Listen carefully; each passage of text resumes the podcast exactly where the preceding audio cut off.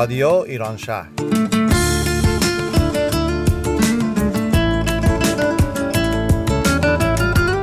برنامه هفتگی از آمریکا.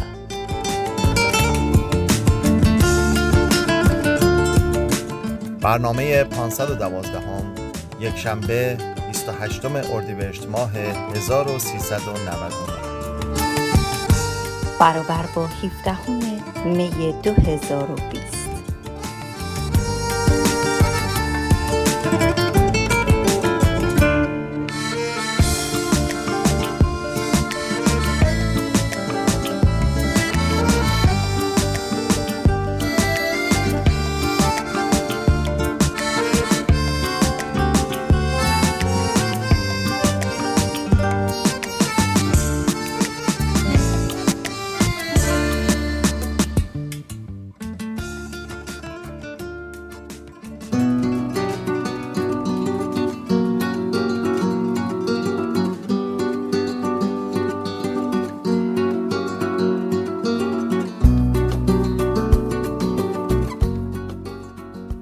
سلام بر شنوندگان رادیو ایران شهر.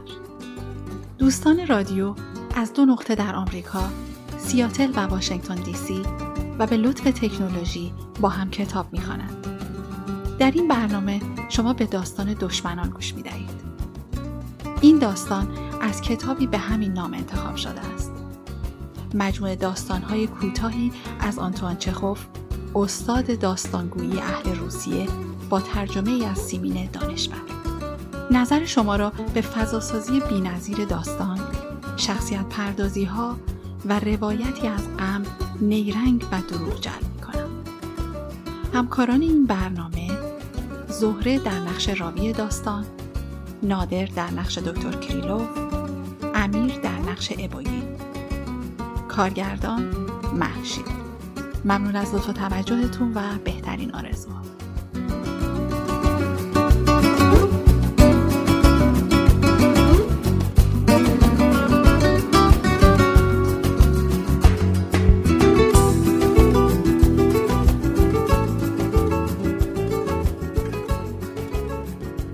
در حدود ساعت ده یک شب تیره در ماه سپتامبر تنها پسر دکتر کریلوف طبیب دولتی که نامش آندری و شش ساله بود از دیفتری مرد.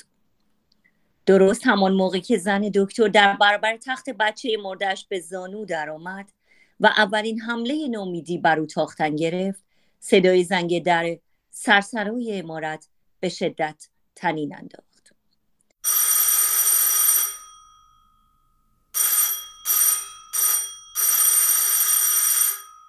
وقتی مرض دیفتری به این خانه پا گذاشت تمام نوکرها را صبح همان روز از خانه بیرون فرستادند. کریلوف خودش دمه در رفت همانطور که بود. یک تا پیرهن بی آنکه حتی دکمه های جلیقهاش را ببندد یا صورت خیس و دستهایش را خوش کند دستهایش را که با اسید فنیک دیگر سوخته شده بود. سرسرا تاریک بود و شخصی که داخل شد از او فقط هیکل میان بالا و شال گردن سفید و صورت رنگ پریدهش را می‌شد تشخیص داد صورتش که به طور غیرعادی چنان رنگ پریده بود که انگار حضورش سرسرای تاریک را کمی روشن کرد دیدار کننده با لکنت زبان پرسید دکتر هستن؟ کریلوف جواب داد بله خانه هستم. چه می‌خواهید؟ دیدار کننده بی نهایت خوشحال شد و گفت شما آقای دکتر هستید؟ خیلی خوشحالم. و در تاریکی عقب دست دکتر گشت. آن را که می جست یافت و به سختی دست دکتر را فشرد و ادامه داد. بی نهایت خوشحالم. ما رو به همدیگه معرفی کرده بودن. من ابوگین هستم. همین تابستان افتخار ملاقات شما رو در منزل کوشف داشتم. خیلی خوشوقتم که شما خونه این محض رضای خدا بگید که همین الان با من میاین زنم ناگهان ناخوش شده. در خطره. درشکم آوردم. از لحن صدا و حرکات دیدار کننده واضح بود که در یک رنج و اندوه وحشیانه است. انگار از یک حریق یا یک سگهار وحشتش گرفته. حتی نمی توانست جلوی نفس نفس زدن تند خود را بگیرد و با صدای لرزانی تند تند حرف می‌زد. در حرفهایش آهنگ صفای واقعی و حقیقی و یک حراس کودکانه حکم روایی می‌کرد. مانند تمام کسانی که ترسیدند. بریده بریده با لکنت سخن می‌گفت و ضمنا کلمه های زیادی و کاملا نابجا از دهانش میپرید. ادامه داد. میترسیم که شما خونه نباشید. وقتی داشتم اینجا میومدم خیلی دلواپس بودم. زود لباستون رو بپوشید و بیایید بریم شما رو به خدا. اینطوری شد. پاپچنسکی اومد خونم. الکساندر زیموویچ هم اومد. لابد میشناسیدش. داشتیم وراجی می‌کردیم و بعد نشستیم سر میز چای. ناگهان زنم فریادش به آسمون رفت. دستاشو رو قلبش گذاشت و روی صندلیش افتاد. او رو بردیم تو رخت خوابش و من پیشونیشو با دوا مالش دادم و پشنگه آب سرد به صورتش زدم. مثل مرده افتاده بود. میترسم قلبش از کار افتاده باشه. بیایید بریم. پدرش هم قلبش گرفت و مرد. کریلوف با سکوت گوش می‌داد. انگار یک کلمه زبان روسی نمی‌دانست. وقتی ابوگین یک بار دیگر نام پاپچینسکی را آورد و از پدرزنش هم صحبت کرد و بار دیگر هم دست دکتر را در تاریکی جست دکتر سرش را تکان داد و به سخن گفتن آمد.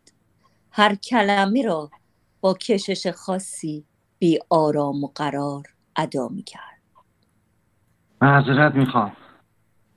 اما من نمی‌تونم بیام. پنج دقیقه پیش پسرم مرد. اباگین یک قدم به عقب برداشت و زمزمه کرد. راستی خدای من چه لحظه وحشتناکی.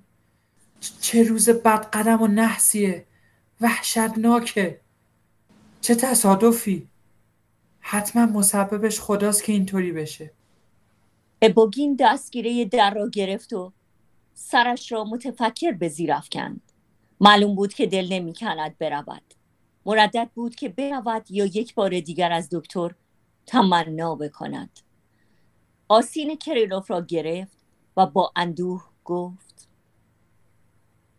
گوش کنید کاملا وضع شما رو درک می‌کنم. خدا می‌دونه که خجالت می‌کشم در چنین موقع مزاحمتون بشم. اما کار باید بکنم؟ خودتون فکر کنید کجا برم؟ غیر از شما که دکتر دیگه اینجاها نیست. شما را به خدا بیایی من برای خودم که نیست. من که مریض نیستم. سکوت حکم فرما شد. کریلوف پشت به اوباگین کرد. لحظه ای ساکت و آرام ایستاد و آهسته از سرسرا گذشت و به اتاق پذیرایی قدم نهاد. وضعی مردد داشت و حرکاتش ماشینی و خود به خود بود. با دقت خاص آباژور چراغی را که خاموش بود میزان کرد و به کتاب قطوری که روی میز باز بود نگاهی افکند. اما با وجود همه این کارها در آن لحظه دکتر هیچ قصدی هیچ آرزویی نداشت. به فکر هیچ چیز نبود. و قطعا از یاد برده بود که غریبه ای در سرسر و به انتظارش ایستاده است. تاریکی و آرامش اتاق پذیرایی اندوه و کسالت او را دو چندان کرد. وقتی از اتاق پذیرایی به اتاق کارش قدم نهاد پای راستش را سنگین تر از حد لزوم بلند کرد. با دستش عقب دستگیره های درگشت و اکنون یک گیجی خاص از تمام بدنش آشکار بود. مثل اینکه اتفاقا قدم به خانه ناشناسی گذاشته باشد یا اینکه انگار برای اولین بار در عمرش مست کرده باشد. و اینک خود را گیج و حیران تسلیم احساسات جدید می‌کرد. یک خط پهن نور روی طبقه های پر از کتاب یکی از دیوارهای اتاق خوابش گسترده شده بود. این روشنایی با بوی سنگین و خفه کننده اسید فنیک و اتر که از در باز اتاق خواب به اتاق کار می آمد آمیخته بود. دکتر در یک صندلی پشت میز فرو رفت. یک لحظه گیج و ویج به کتاب ها که می درخشیدن نگریست. بعد پا شد و به اتاق خواب رفت. اینجا در اتاق خواب آرامش مرگ حکومت می‌کرد همه چیز حتی ناچیزترین اشیاء اتاقش سخن از طوفانی می‌گفتند که گذشته بود. سخن از خستگی و رنجی می‌گفتند که اکنون آرامش یافته بود. شمعی که میان یک عده شیشه های کوچک قوطی ها و کوزه ها روی چهار پایه ای روشن بود با چراغ بزرگی که روی قفسه گذاشته بودند اتاق را روشن کرده بود. روی تخت خواب نزدیک پنجره پسر بچه با چشمان گشوده دراز کشیده بود و اثری از حیرت و تعجب بر چهره داشت تکان نمی‌خورد اما به نظر می رسید که چشمان باز او هر لحظه تیره تر و تیره تر می شود و در کاسه سرش فروتر می رود. مادر دستهایش را روی بدن طفل گذاشته بود و صورتش را در پیچ و خم ملافه ها پنهان کرده بود و در برابر تخت به زانو در آمده بود. او هم مثل پسرش جمع نمی‌خورد. اما چه جنبش و حرکتی در پیچ و شکن بدنش و دستهایش حس می‌شد. با تمام بدنش با تمام وجودش به تخت چسبیده بود. با حرارت مشاقانه ای تخت را در آغوش گرفته بود. مثل اینکه میترسید آرامش و سکونی را که سرانجام به دست آورده است و بدن فرسود و خستش را بدان تسلیم کرده برهم بزند پتوها، ملافه ها، لگن ها، قطرات آب روی زمین، مسواک ها و قاشق ها که اینجا و آنجا پراکنده بودند یک شیشه سفید آباهک هوای خفه کننده همه چیز اکنون مرده و زندگی خود را از دست داده بود و گویی در آرامش فرو رفته بود. دکتر زنش را که دید ایستاد. دستهایش را در جیب شلوارش گره کرد.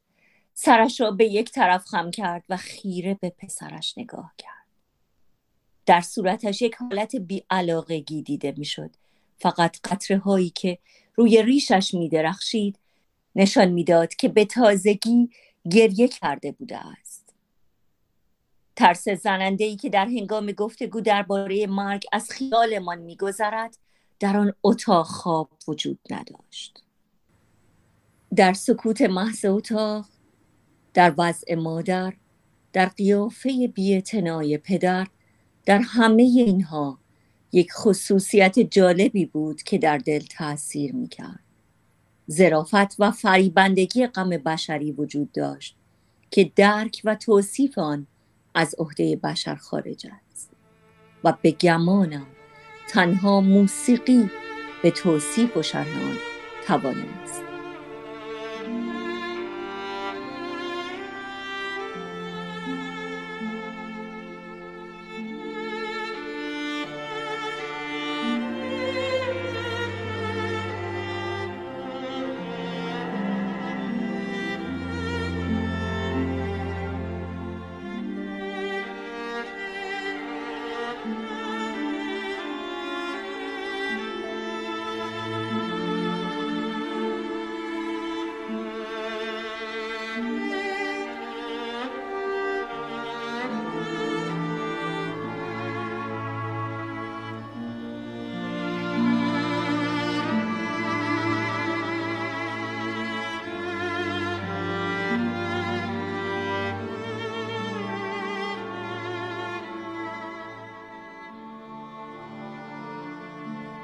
زیبایی عجیبی در آن سکوت و آرامش مطلق احساس می‌شد.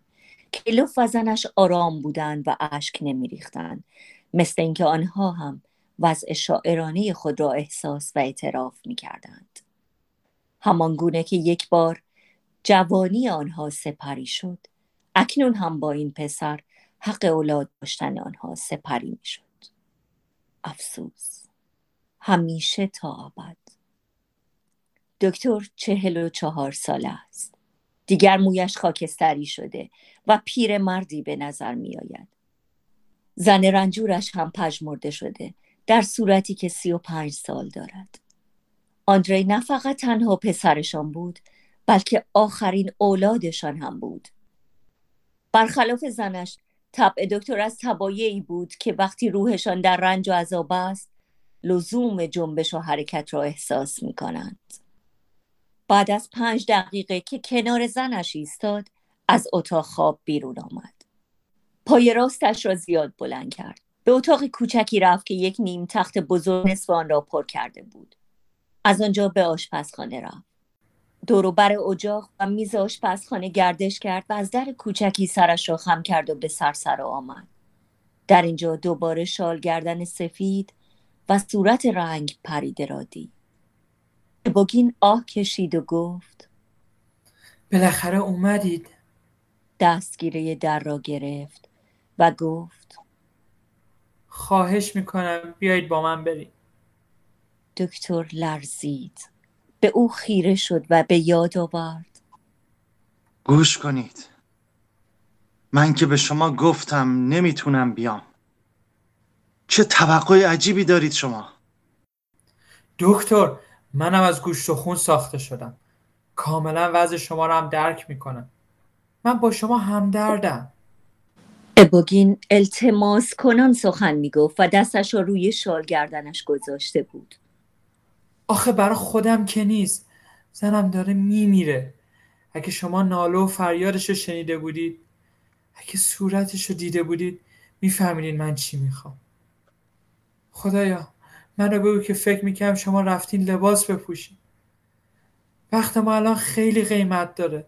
دکتر بیایید بریم. تمنا می‌کنم. کریلوف بعد از سکوت گفت من نمی‌تونم بیام. و قدم به اتاق پذیرایی نهاد.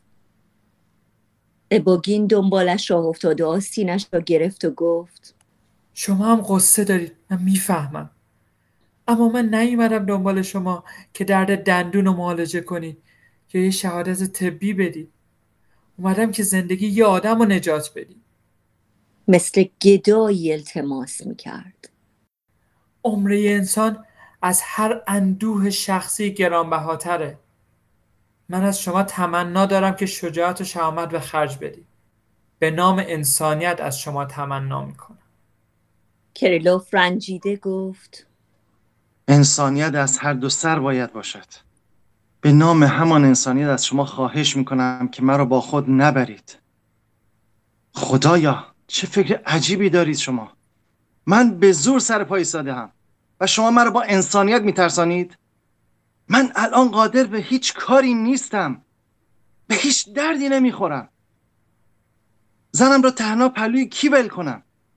نه نه. کریلوف دست های گشونش را تکان داد. پشتش را به او کرد و ناراحت ادامه داد. از من نخواهید. متاسفم. بر حسب قانون مدنی جلد سیزدهم من مجبورم بیام و شما حق دارید گردنم را بگیرید و مرا بکشید و ببرید. خب بکشید. اما من من قادر نیستم. حتی نمی‌تونم حرف بزنم. ببخشیدم.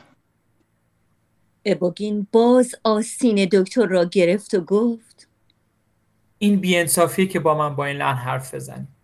مرد شور قوانین جلد 13 رو ببرم.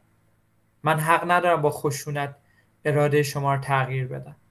اگه می‌خواید بیاید و اگر نمی‌خواید خدا خودش به حساب شما برسه. من کاری به اراده شما ندارم. من به احساستون متوسل میشم. زن جوونی داره میمیره. میگید پسرتون همین الان مرده؟ کی بهتر از شما می‌تونه از ترس و بیم من آگاه باشه؟ صدای بوگین از رنج و اندوه میلرزید. حرکات و لحن کلامش حتی از کلماتی که بر لب میراند مطمئن کننده تر بود. ابوگین صمیمی بود. اما قابل توجه است که هر جمله که بیان می کرد قلمبه بیروح و ساختگی به نظر می رسید و انگار کلمات او خانه دکتر و زنی را که در حال مرگ بود تحقیر می کرد خودش همین مطلب را حس می کرد و از ترس اینکه مبادا سوء تفاهمی رخ بدهد میکوشید که اگر با کلمات قادر نیست اطمینان دکتر را جلب کند با لحن کلامش این کار را انجام دهد. به طور کلی هر قدر که کلمات زیبا و عمیق باشند فقط قادرند آن کس را که رنجی ندارد تسلیم بسازند. کلمات همیشه این قدرت را ندارند آدم های خیلی خوشحال و یا خیلی غمناک را ارضا کنند. زیرا آخرین بیان خوشحالی زیاد و غم زیاد سکوت است. اشاق در سکوت زبان یکدیگر را بهتر درک می کنند و یک موعظه و سخنرانی با حرارت و گرم در کنار گور مردهی فقط به غریبه ها تاثیر می کند بیوه آن مردی که مرده و بچه هایش آن خطابه گرم را سرد و ناچیز میابند کریلوف آرام ایستاده ساکت بود. وقتی ابوگین کلمات بیشتری درباره حرفه خطیر پزشک و فداکاری او بر زبان راند. دکتر به شدت پرسید. خیلی دور است؟ سیزده یا چهارده ورسه. اسبام خوبن دکتر قول شرف اینم که شما رو در عرض یه ساعت ببرم و برگردونم. فقط یه ساعت. این کلمات آخری بیش از مفاهیم انسانیت و شغل خطیر و شریف پزشکی در دکتر تاثیر کرد. لحظه ای فکر کرد و آهی کشید. خب بیایید برویم. با عجله رفت. با قدم های نامطمئنی به اتاق کارش رفت و به زودی با کت گشادی برگشت. اباگین شاد شد. ناشکیبا دورو بر دکتر رقصید. کمکش کرد که پالتواش را تن کند و با او از خانه بیرون آمد. بیرون هوا تاریک بود اما از سرسرا روشنتر بود. اکنون در تاریکی قامت خمیده و بلند بالای دکتر باری شکم پشت و دراز و بینی عقابیش آشکار بود پهلوی او صورت رنگ پریده و بزرگ بگین با کلاه کوچک شاگرد مدرسه ها که به سختی کله سرش را پوشانیده بود دیده می‌شد. شارگردن فقط از جلو سفید به نظر می آمد اما از پشت زیر موهای بلند او پنهان شده بود. ابوگین همانطور که به دکتر کمک می کرد تا در درشگه جای گیرد زمزمه کرد. باور کنین منم اندوه شما را درک می کنم. و به درشگه چی گفت؟ خب برو لیو که عزیزم هرچه تندتر ممکنه برون و برو درشگه چی به سرعت درشگه را راند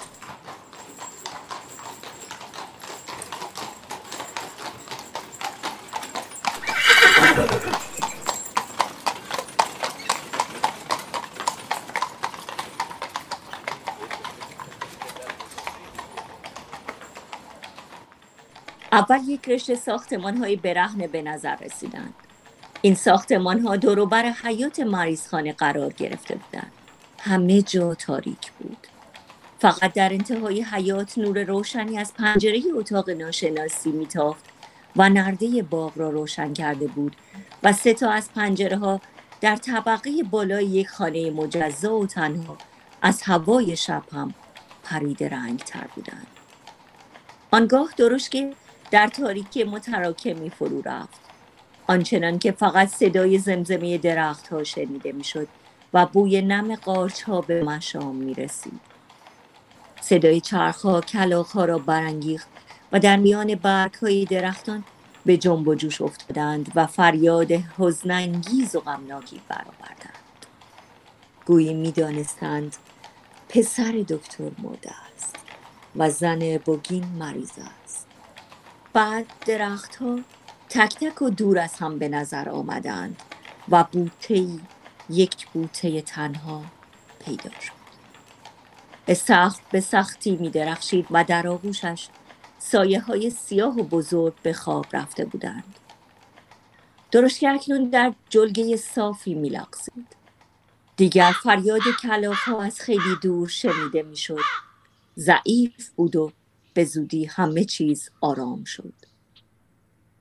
تقریبا در تمام طول راه کریلوف و ابوگین ساکت بودند. فقط یک بار ابوگین آه عمیقی کشید و زمزمه کرد.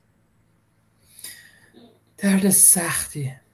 آدم نزدیکاشو هیچ وقت به اندازه وقتی که خطر از دست دادن اونها در پیش دوست نداره. وقتی درشت که به آرامی از رودخانه میگذشت ناگهان کرلوف وحشتش گرفت. مثل اینکه جریان آب او را ترسانید. با بیصبری بنای تکان خوردن را گذاشت. با رنج و درد گفت بگذارید بروم. بعدا خدمت می‌رسم. فقط می‌خوام کسی را پیش زنم بفرستم. او کاملا تنهاست. ابوگین ساکت بود. درشت که در پیچ و تاب بود و به سنگ ها می‌خورد. از ساحل شنی رد شد و به راه رفتن ادامه داد. کیلوف با درد و رنج هماغوش بود و اطراف مینگریست. انتهای جاده در نور کم ستارگان مبهم به نظر می رسید و درختان بید که در ساحل صف کشیده بودند در تاریکی فرو می رفتند. جلگه از جانب مشرق بی فراز و نشیب و مثل آسمان لایتناهی بود. روی آن اینجا و آنجا در دوردست گاهی نوری میتافت شاید در چمنها آتش افروخته بودند در غرب جرگه به موازات جاده تپه کوچکی قرار داشت که بوته های کوچک روی آن رویده بود و بالای تپه هلال ماه قرمز و بی حرکت اما بزرگ ایستاده بود و مه خفیفی پرده بران افکنده بود. و ابرهای نازکی گردش حلقه زده بودند. گویی به او از هر طرف خیره می نگرند و نگهبانیش می کنند که نکند ناگهان غیبش بزنند طبیعت و تمام مظاهر آن به نظر خالی از امید و کسل کننده می آمد.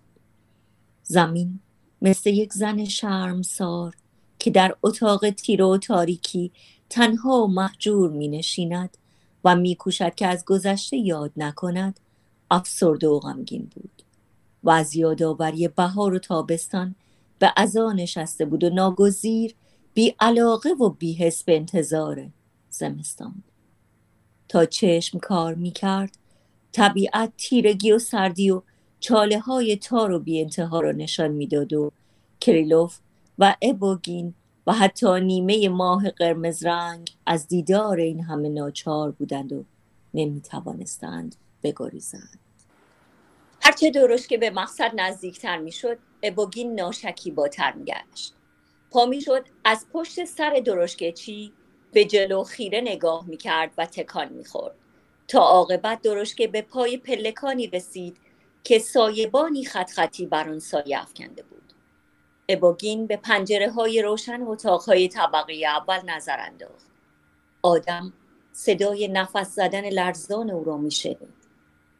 وقتی با دکتر به سرسرا وارد شد دستهایش را آرام با اندوهی خواست به هم مالید و گفت اگه اتفاقی بیفته تحملشو ندارم.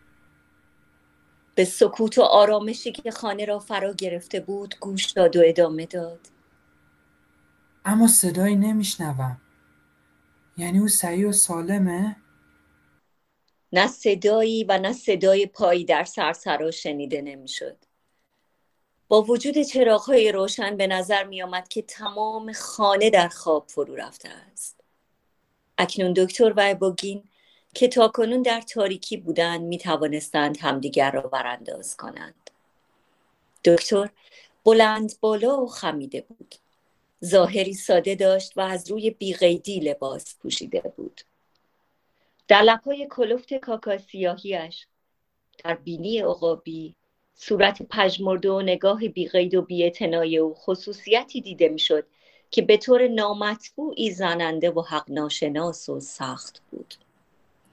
موهای کمپشت او خطوط فرو افتاده صورتش موهای پیش از وقت خاکستری شده ریشه بلند و کمپشتش که چانه درخشان او را نشان می‌داد. رنگ و روی تیره و پریدش و ناشیگری و بیاعتناییش در برخورد با آدم سرسختی و خشونتش تمام اینها روزهای تلخ گذشته سرنوشت پر از جور و جفا و خستگی زندگی و رنج بشری را به یاد آدم میانداخت. اگر آدم نگاهی به هیکل سخت او میانداخت باورش نمی‌شد که این مرد زن دارد و توانسته است بر مرگ بچهش اشک بریزد. اما ابوگین متفاوت بود. قوی و محکم بود و موهای بوری داشت. سرش بزرگ بود و اسباب صورتش هرچند بزرگ بود اما نرمی خاصی داشت. متشخصانه و طبق آخرین مد لباس پوشیده بود. توی درشگه از کتش که دکمه هایش را محکم بسته بود و از یال و کوپالش آدم می‌فهمید که متشخص و از اعیان است وقتی راه می‌رفت سرش را راست می‌گرفت و سینه به جلو می‌داد با صدای مطبوعی سخن می‌گفت و وقتی شال گردنش را بر می یا موهایش را صاف و صوف می کرد یک زرافت و حتی لطافت زنانه در رفتارش مشاهده می شد. و حتی پریدگی رنگ و ترس کودکانش وقتی به بالای پلکان مینگریست و ضمنا کتش را هم می‌کند نمی‌توانست وضع او را دگرگون سازد. یا خود پسندی و قلدری و اعتماد به نفسش را سلب کند و او را از تک و تا بیاندازد در حالی که از پله ها بالا می‌رفت گفت هیچ کس نیست. صدایی نمیشنوم و خبری نیست. خدا خودش رحم کنه. دکتر را از سرسرا به سالن بزرگی برد. در آنجا پیانوی بزرگ تیره به نظر می آمد و چراغی زیر آباژور سفیدی آویزان بود. از آنجا به اتاق کوچک و زیبایی که آن هم اتاق نشیمن خیلی راحت به نظر می آمد پا نهادند. نور کمرنگ و مطبوعی به رنگ قرمز آن را روشن کرده بود. ابوگین گفت. خواهش می‌کنم یه لحظه اینجا بفرمایید. یه دقیقه هم طولش نمیدن نگاهی می‌کنم و خبرتون می‌کنم. کرلوف تنها ماند. تجمل سالن نیمه روشنی مطبوع این اتاق و حتی حضورش در خانه این آشنا و غریب به هیچ وجه اثری در او نکرد. در یک صندلی نشست و به دستهایش که با اسید فنیک سوخته شده بود نگاه کرد. بیش از نیم نظری به آباژور قرمز و درخشان و جعبه جای ویولونسل نینداخت و به اطراف اتاق نظر دوخت تا ببیند ساعت از کجاست که تیک تاک می کند. ناگهان متوجه گرگی از کاه انباشته شد که مثل خود ابوگین از خرازی و قلدر بود. آرامش برقرار بود. از جایی خیلی دور در اتاقهای دیگر یک نفر بلند گفت آه یک در شیشه ای شاید در گنجهی جرنگی صدا کرد و بعد همه چیز آرام شد. پنج دقیقه گذشت. کریلوف دیگر به دستهایش نگاه نمی کرد چشم به دری دوخت که ابوگین از آن در ناپدید شده بود. ابوگین در درگاه ایستاده بود اما همان مردی نبود که از همین در خارج شد. اثری از خودپسندی و ظرافت در او نبود. صورت و دستهایش وضع و حالت بدنش یا از ترس یا از یک درد بدنی دگرگون شده و به حالتی نفرت آور بدل شده بود. بینیش لبهایش سبیلش و تمام خطوط چهرهش میلرزید و مثل این بود که می‌خواهد عذر آنها را از صورتش بخواهد و آنها را له و لورده کند اما چشمهایش مثل اینکه از درد میخندیدند. اباگین قدم سنگین و بلندی به وسط اتاق انداخت. خم شد. نالید و دستهایش را تکان داد. فریاد زد. گور خوردم. و کلمه او را با تشدید ادا کرد. او گولم زد. رفته. خودشو به ناخوشی زد و من رو پی سیاه فرستاد. تا خودش با این مردک احمق پاپچنسکی بزنه به چاک. خدای من. با سنگینی خاص به طرف دکتر قدم برداشت. دستهای لرزان سفید و نرمش را جلوی صورتش گرفت و ناله کنان ادامه داد. رفته. منو گول زده. این دروغ چرا؟ خدای من. خدایا این حق بازی پست و پلید چرا؟ این حیله شیطانی مثل مار چرا؟ مگه من به او چیکار کرده بودم؟ فرار کرده. اشک مثل سیل از چشمش میریخت. برگشت و در اتاق به قدم زدن پرداخت. ابوگین اکنون در کت کوتاه و شلوارهای تنگش که مد روز بود و پاهایش را خیلی نسبت به بدنش لاغر نشان می‌داد به طور غیرعادی به سان شیری به نظر می رسید. در صورت بیاعتنای دکتر کنجکاوی درخشید پا شد و با اباگین مواجه شد و پرسید خب مریض کجاست؟ اباگین فریاد کرد خندید گریست و دستهایش را تکان می‌داد. مریض کدوم مریض؟ اون مریض نیست. ملعون پست نامرده. شیطونم از این بیشتر نمی‌تونست حق سوار کنه. منو دک کرد که خودش بتونه با یک احمق فرار کنه. با یک مسخره تمام ایار یک لوتی یک قرتی. خدای من کاش مرده بود. اینو نمی‌تونم تحمل کنم. نمی‌تونم تحمل کنم. دکتر راست ایستاد. چشمانش به هم خورد. از اشک انباشته شد. ریش کم پشت و چانش به چپ و راست تکان تکان خورد. با کنجکاوی به اطرافش نگریست و پرسید. این چه مسخره بازی است؟ بچه‌ام مرده. زنم در مصیبته در رنج و عذاب در خانه تنهاست. نمی‌تونم روی پایم بند شوم. سه شب است نخوابیدم. آن وقت منو مجبور کرده در یک کمدی مبتزل بازی کنم؟ رول سیاه لشکر را بازی کنم؟ نمی‌فهمم. سر در نمیارم. ابوگین یکی از مشتهایش را گشود. یادداشت چروک و مچاله ای را روی زمین انداخت آن را لگت کرد. انگار زنبوری را لگت می کند و از لای رشته دندانهایش گفت منو بگو که نفهمیدم. چشم ندید سرش را با یک دست گرفت. حال کسی را داشت که گندمش را پایمال کرده باشند و ادامه داد. نفهمیدم چرا هر روز به دیدار اون میاد. نفهمیدم که امروز با کالسکه اومده بود. کالسکه برای چی بود؟ منو بگو که متوجه نشدم. طفل معصوم. دکتر زمزمه کرد. من نمی‌فهمم. سر در نمیارم. این دوز کلک ها یعنی چی؟ این کار یعنی دست انداختن آدم؟ یعنی خندیدن به درد و رنج دیگری؟ محاله. من هرگز در عمرم چنین چیزی ندیدم. دکتر با گیجی و حیرت مردی که تازه دریافته است دیگری ظالمانه او را رنجانیده شانه هایش را تکان داد. دستهایش را به هم مالید. ندانست چه بگوید و چه کند. نیمه مرده در یک صندلی فرو افتاد. ابوگین با چشمان پر اشک حرف می‌زد.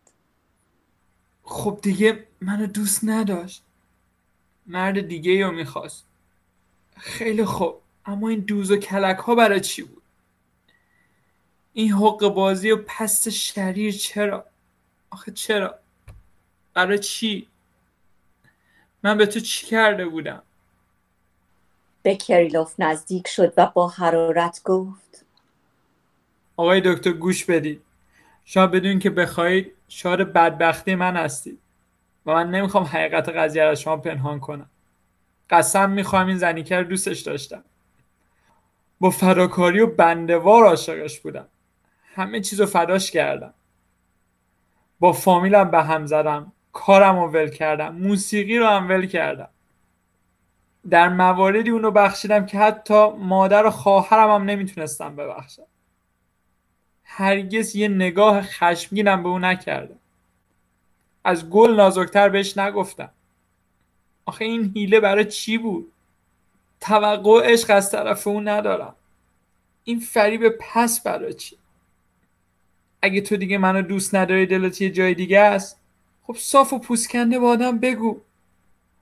به علاوه خودت که می‌دونی من در چنین موقعیتی چه حالی میشم. ابوگین با اشک در چشم و لرزه بر تمام اعضای بدنش. هرچه در دل داشت در برابر دکتر بیرون ریخت. با حرارت حرف می‌زد و هر دو دست را به قلبش میفشرد. بدون معطلی تمام اسرار فامیلی را ابراز داشت. مثل اینکه خوشحال بود این رازها را از دلش بیرون می کند. اگر یک یا دو ساعت همینطور حرف می‌زد و هرچه در دل داشت بیرون میریخت حتما دلش آرامتر می‌شد. چه کسی می‌تواند ادعا کند که اگر دکتر به حرفهایش گوش می‌داد و تسلایش میبخشید ابوگین چنان که غالبا اتفاق میافتد بیچون و چرا به غم خود تسلیم نمی‌شد و کار احمقانه ای از او سر نمی‌زد. اما طور دیگر شد. ضمن که ابوگین حرف می‌زد قیافه دکتر رنجید خاطر آشکارا دگرگون شد. بیاعتنایی و حیرت در قیافه او کم کم به یک حالت غضب عصبی سخت رنجش و اندوهی تلخ تغییر یافت. خطوط قیافه او زننده تر سختتر و آمرانه تر شد. وقتی ابوگین عکس زن جوانش را جلوی او گذاشت زنش که قیافه ای زیبا داشت اما مثل یک تارک دنیا قیافش بی حالت و خشک می نمود از او تمنا کرد که به آن عکس نگاه کند و بگوید آیا ممکن است چنان صورتی چنین دروغی را تعبیه کند؟ دکتر ناگهان وحشتش گرفت. با چشمان شرربار پا شد و با خشونت در حالی که روی هر کلمه تکیه می کرد گفت چرا این حرفها را به من می‌زنید؟ من نمی‌خواهم گوش بدم. نمی‌خواهم.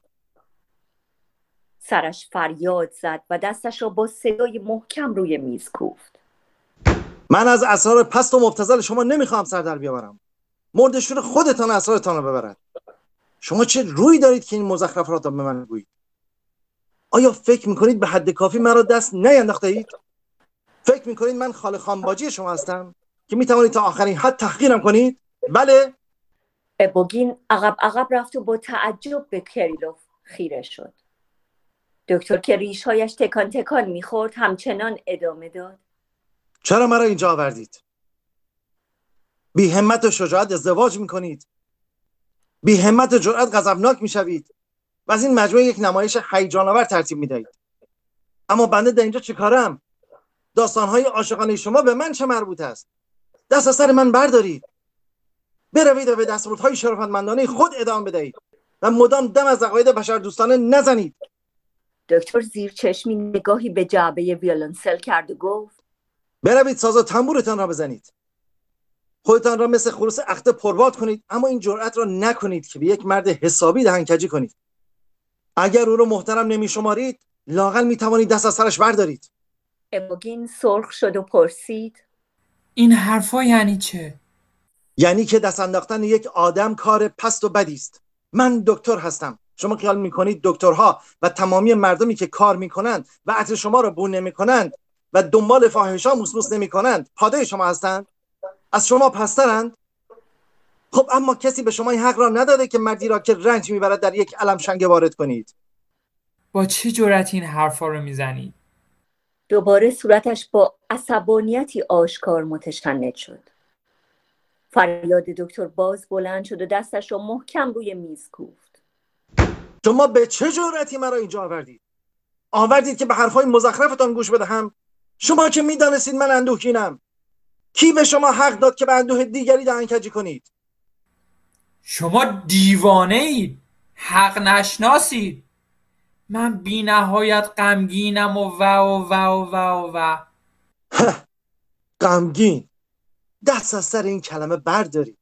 این کلمه به شما ربطی ندارد بلخش هم که چکشان نکول می‌کنند خود را بدبخت و غمگین مینامند خروس اخته هم غمگین است. از چربی زیاد خود رنج می‌برد ای آدمای بی همه چیز.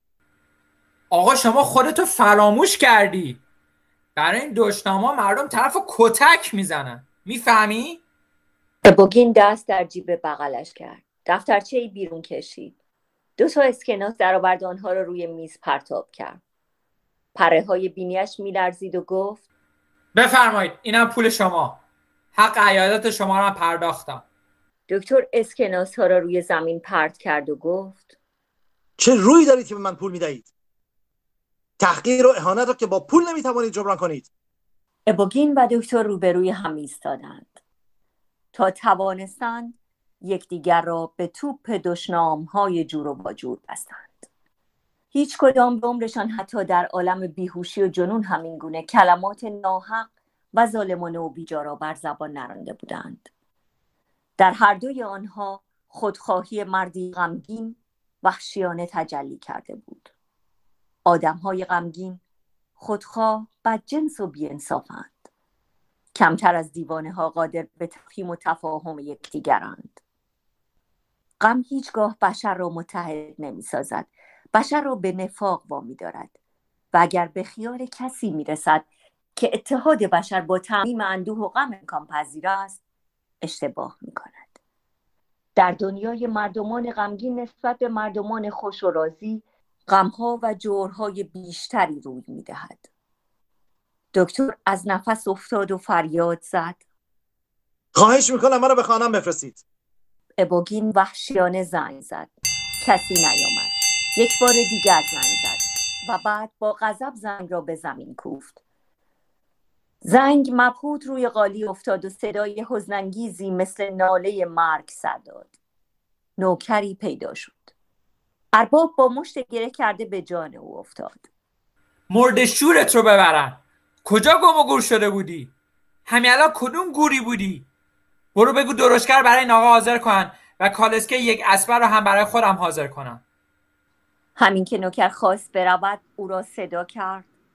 صبر کن فردا یکی از شما نمک به حروما اینجا نمیمونی همتون بار بندی رو ببندید. آدم های جدید میارم. رزل ها ابوگین و دکتر ساکت آرام منتظر درشکه بودند همان حالت خودپسندی و ظرافت به صورت اولی بازگشته بود. ابوگین در اتاق قدم می‌زد. سرش را با زیبایی خاصی تکان می‌داد و معلوم بود که دارد نقشه ای طرح می کند هنوز غضبش آرام نشده بود. اما کوشش می‌کرد وانمود کند که انگار به دشمنش اعتنایی ندارد. دکتر ایستاده بود و یک دستش به لبه میز بود و با نظری نسبتا مشکوک و عمیق و با تحقیر زننده ای که فقط توده های اندوهگین و بیانصاف وقتی در برابر زیبایی و تعین قرار می‌گیرند ابراز میدارند به او مینگریست. کمی بعد هم که دکتر در درشک جای گرفت و از آنجا دور شد چشمش هنوز همان نگاه تحقیرآمیز را داشت. هوا تاریک بود. خیلی تاریکتر از یک ساعت پیش که می آمدند هلال قرمز ماه اکنون به پشت تپه کوچک فرو رفته بود و ابرهایی که آن را نگهبانی می‌کردند در تیرگی فرو رفته. دور ستاره ها را گرفته بودند. کالسکه یک اسبه با چرخهای قرمزش در جاده تلق تلق می‌کرد. و درشگی دکتر گذشت ابوگین سوار آن کالسکه بود و می‌رفت تا هر حماقتی که از دستش برایت بکند.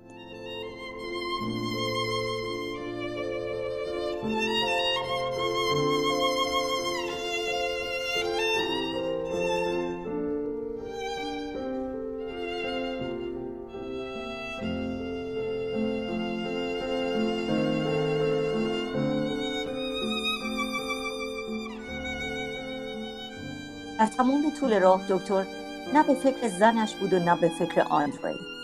فقط درباره بوگین و اشخاصی که در خانه ای که همین الان ترک کرده بود زندگی می‌کردن میاندیشید افکارش ناروا ظالمانه و غیر انسانی بود. به بوگین زنش و فاسق زنش و تمام کسانی که در آن اتاق نیمه تاریک قرمز رنگ میزیستند و عطر بو میکشیدند دشنام می‌داد. تمام طول راه از آنها به نفرت یاد کرد و دلش از تحقیر و نفرت نسبت به آنها گرفت.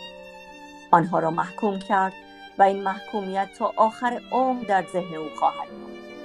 زمان میگذرد و غم کریلوف هم سپری می شود اما این محکوم کردن هرچند لایق قلب یک انسان نیست سپری نخواهد شد و در خاطر دکتر تا گور زنده خواهد ماند.